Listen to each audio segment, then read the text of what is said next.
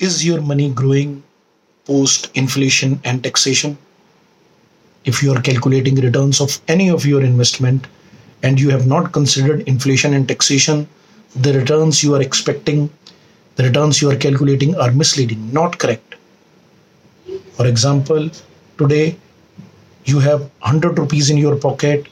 After 12 months, the value of that 100 rupees will become 92. 8% is eaten by inflation. Returns you are expecting from your earning from your investment, you have to pay tax also on that return.